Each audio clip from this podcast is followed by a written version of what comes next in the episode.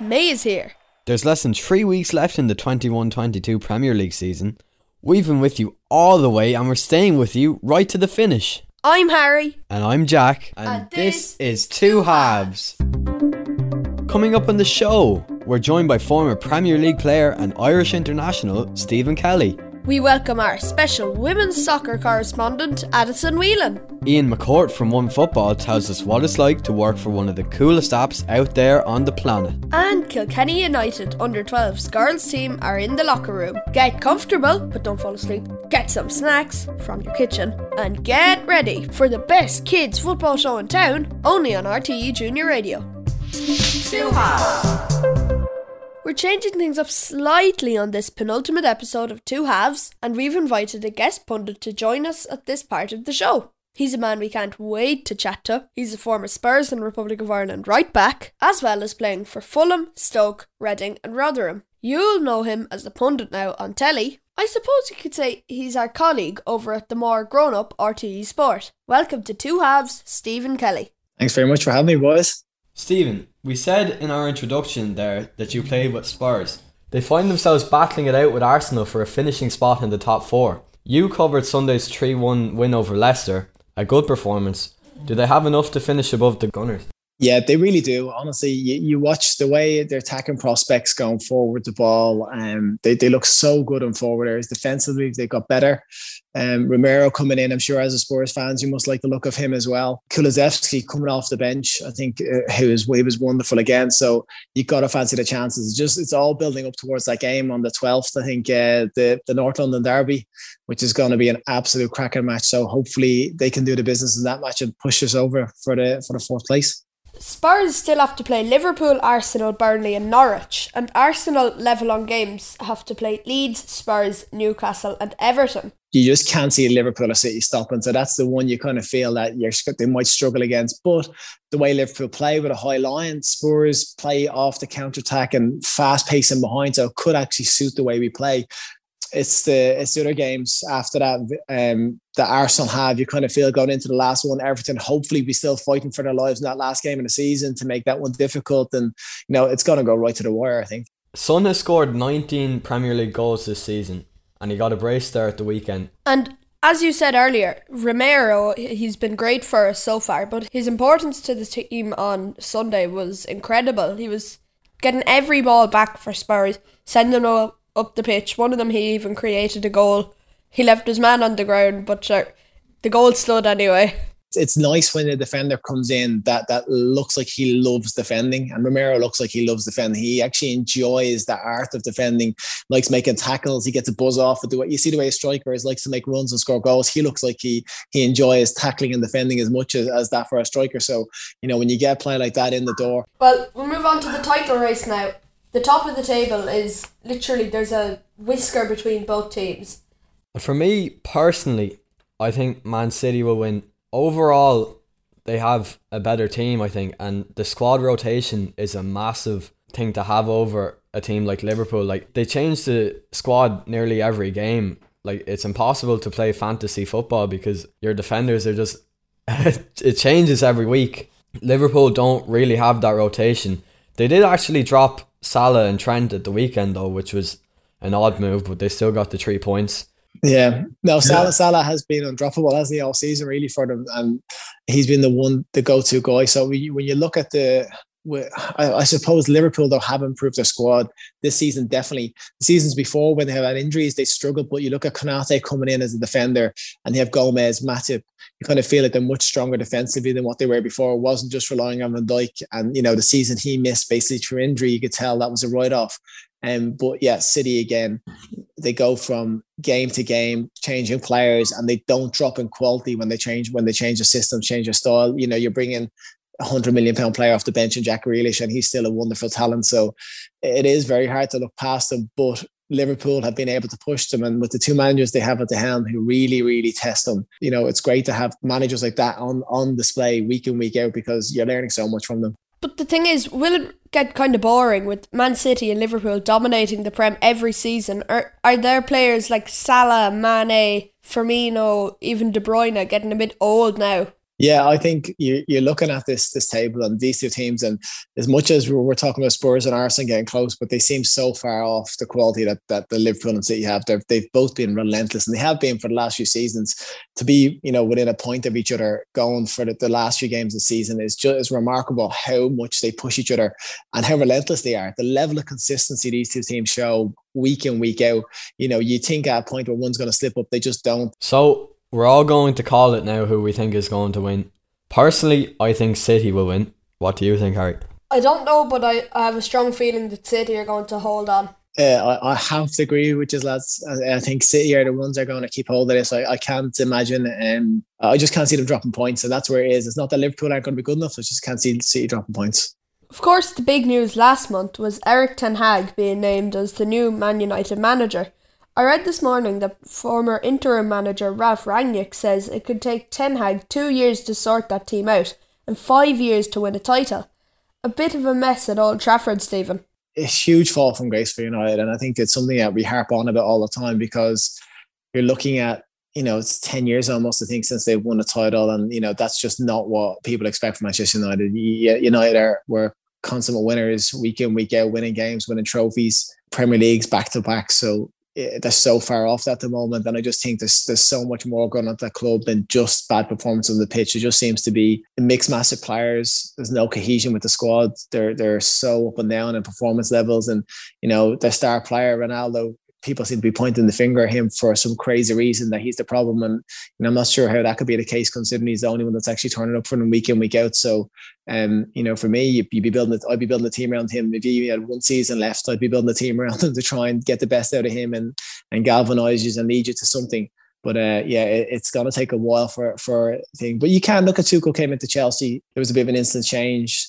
So you know, there's a little bit more work to be done there. And just to touch on Ronaldo, I've heard like you said, a lot of people saying he's the problem. It's a bit of a split debate. I do understand the likes of Rashford, Fernandes, they've been outshone by Ronaldo this season. But if not for Ronaldo, I don't think they would have won three uh, against Spurs uh, that time with his hat trick. I don't think when Ronaldo went because of the death of his son, they lost. It just goes to show that Ronaldo is actually a massive, massive part of United, and without him, they could be oh. eight or ninth or even below that. I think one of the biggest things was that Pep Guardiola wanted to sign Cristiano Ronaldo at the start of the season.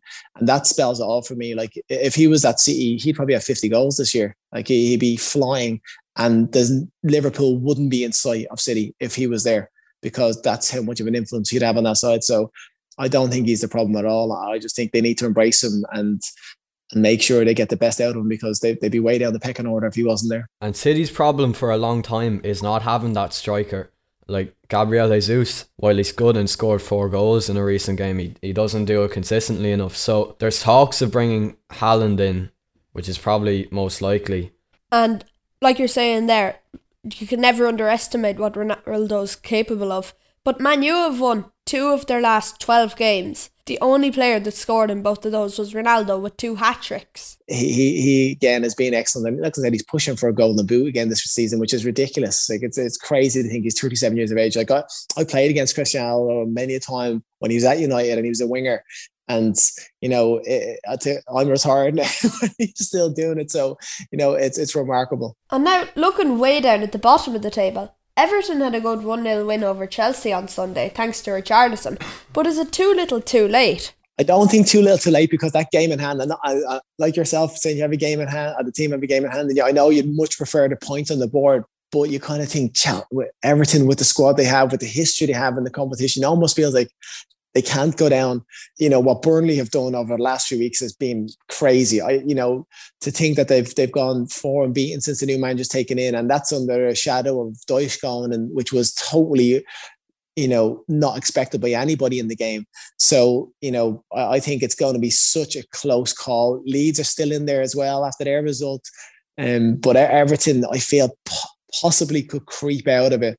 Um, and that was a massive, massive win for them against Chelsea. At one stage in the second half in that match, it said the amount of completed passes for each team. The ones for Chelsea were 166 but for Everton, they completed 17. Everton still have to play Leicester, Watford, Brentford, Crystal Palace, and Arsenal, and Yerry Mina coming back from injury. Leeds have just picked up a massive injury. Stuart Dallas broke his leg when uh, they lost 4 0 to City. So we've named who we think is going to win the league. Norwich are gone, Watford are practically gone. Who do you think will go down out of Everton, Leeds, and Burnley? I would have 100% said Burnley. That's what I was thinking. And I thought it's just got, they've had too many seasons where they've been close to it and then survived. And I just felt like this is the, this is the year it's going to happen. And with Sean Dyche I thought it's definitely going to happen. But what they've done over the last few weeks has, has blown my mind. Honestly, I can't believe what they've been able to achieve. So Uh, I'm still going to stick with them, but I'm reluctant because I think they've shown a lot more than what I expected them to have. Well, after getting Mike Jackson as their new manager for the rest of the season. Burnley are like smooth criminals. They haven't lost a game yet. So I don't think they're going to go down, and I think Leeds are going to be the team to go down. Yeah, I've seen a few. I think they they've taken a look at themselves in the mirror a few times So, Well, I think Leeds will go down, but I think it's going to come right to the end. It might even come to the final game. It, it, it makes for a great end to the season. Well, I think we're all out in Mike Jackson puns now, but the rest of the season really is going to be a thriller. Now, the next time we'll be talking to you, we'll have a Premier League winner and we'll have all the news of everything happened to earn them the title. Stephen Kelly, it's been an absolute pleasure having you join us on the show. You're always welcome here on Two Halves. Thanks for talking to us. Thanks very much, boys. Appreciate it. Really enjoyed it. Our next guest on the show has one of the coolest jobs in football off the pitch, that is. He's a Derry City supporter to the core and spends his days monitoring and writing about football from all over the world as content lead at OneFootball, the ultimate football media platform for news, scores, and stats. Welcome to Two Halves, Ian McCourt. Thanks, guys. Ian, we said you have a dream job. We love the One Football app. For all the football news, live scores, statistics, and news from 200 leagues, can you tell us about your job? Yeah, I guess it is a dream job because you just you talk about football, you write about football. Uh, it's yeah, you don't get a break from football. So if you love football, I guess that's pretty perfect. We have a newsroom that operates in six different languages, so English, French, German, Spanish, Italian, and Portuguese. I look after all of the English content, so any of the like we cover all of the you know the big clubs, your Liverpool, Barcelona's, Manchester United's, all of that. Um, we cover any of the news, so it might be something more serious like a match report or you know um, an analysis after any of the games, but also some of the more funner things like Kylian Mbappe getting 10 votes for the French presidency. So we cover all of that sort of viral stuff, all of the important stuff and and I sort of coordinate all of that. And is it a fast-paced job? Very. That's the key thing. You've got to be very very quick especially our approach is always like breaking news and we want to be the quickest and the first and ahead of everybody else so you got to be as soon as you see that news you got to be first on it and write the story very quickly and then get it out there to the world what do you think is the most exciting league in the world probably i mean this season at least probably the premier league given the the race for the title between city and liverpool and the fact that they could be also in a Champions League final together. Probably, yeah, probably the Premier League for for now. Given given the drama that could go down, yeah. What would be the best piece of advice for a sports journalist? Be quick, be accurate. I think those are the two things. If you can do that, you'll be on your way. Have you had a favorite article that you've written? Yeah, I guess I do. I wrote one. Uh, so I'm a Derry City fan, as anybody who uh, finds me on Twitter. I wrote a piece uh, about my favorite ever goal, which was scored by a player called Liam Coyle, who used to play for Derry, and about how it was my favorite goal and my dad's favorite goal, and connecting me and my father and just talking about that goal. That was that was probably my favorite piece. Derry City sitting mm-hmm. top of the League of Ireland table at the moment. How do you think they're going to do this season? Well, yes, that is very true. We are top of the table. I don't want to jinx it and say the league is definitely ours, but they do look pretty good so far. They look like they could really do something. And it's been a while since Derry have won a league. It might even be before you guys were even born the, the last time Derry won a league. But I don't want to jinx it. I'm when it comes to being a football fan, I'm like every other football fan. I'm very superstitious about some things. So let's say let's hope they do okay. And you live in Germany, so there was there any shock about when Bayern got knocked out of the Champions League so early? Like this is interesting because there was maybe a, a, touch of shock, but there was probably more people who really enjoyed seeing Bayern getting knocked out of the Champions League that early. They're, of course, you know, Germany's biggest club. A very certain amount of people like them, and a lot of people don't like them. Uh, or is not their favorite club, let's say. And it's always nice when somebody big gets knocked out by somebody smaller, like like Villarreal, something like that.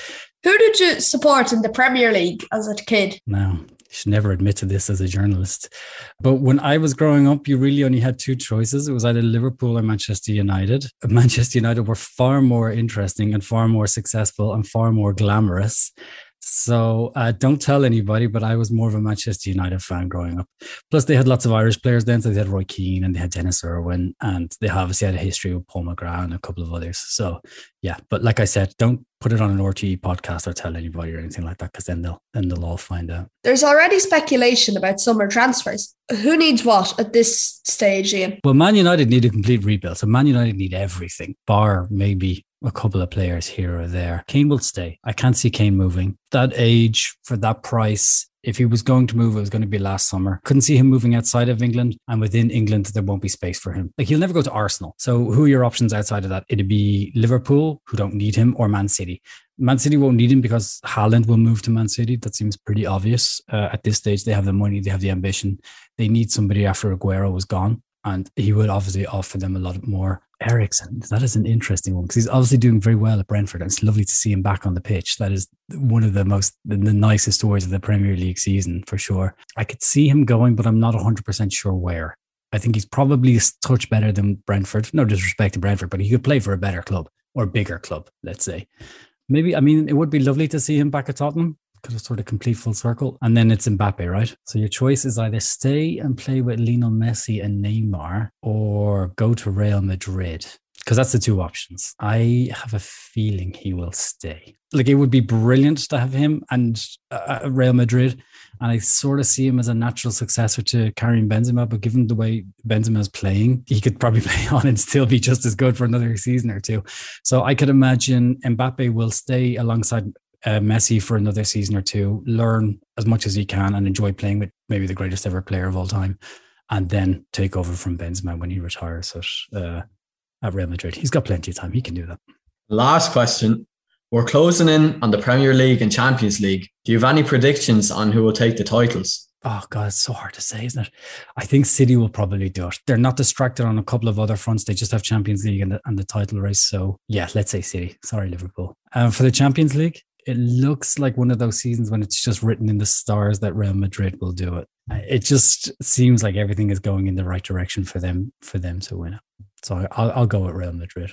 Lots to look forward to as we near the end of this season for two halves. But you'll be keeping us up to speed on everything at one football anyway, Ian.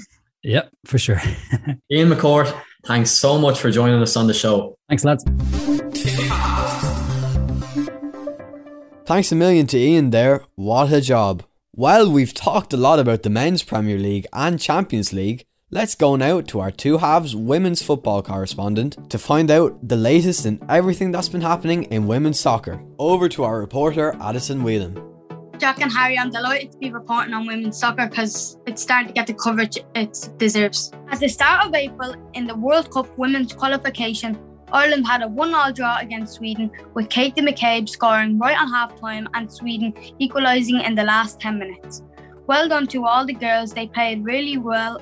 It was a busy month in the Women's National League, looking good for Shell sitting on the top of the league for the month of April with 3 out of 4 wins this month, with Peamount hot on their heels coming up behind us in second place.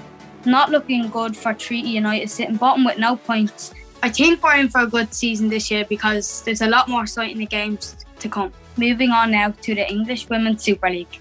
Chelsea looking really strong this season again. Arsenal coming up behind them in second place. Also, this month, Chelsea beat Arsenal 2 0 in the Cup.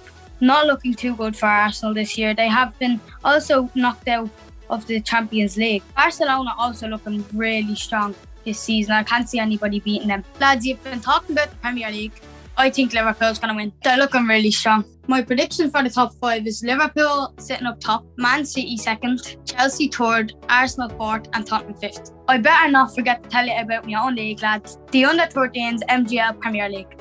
We're sitting third place, and we have two games left. We're doing pretty well. This is Addison Whelan reporting on girls and women's soccer for two halves on RTE Junior Radio. Back to you in studio, lads. Up the Gunners! Thanks there, Addison.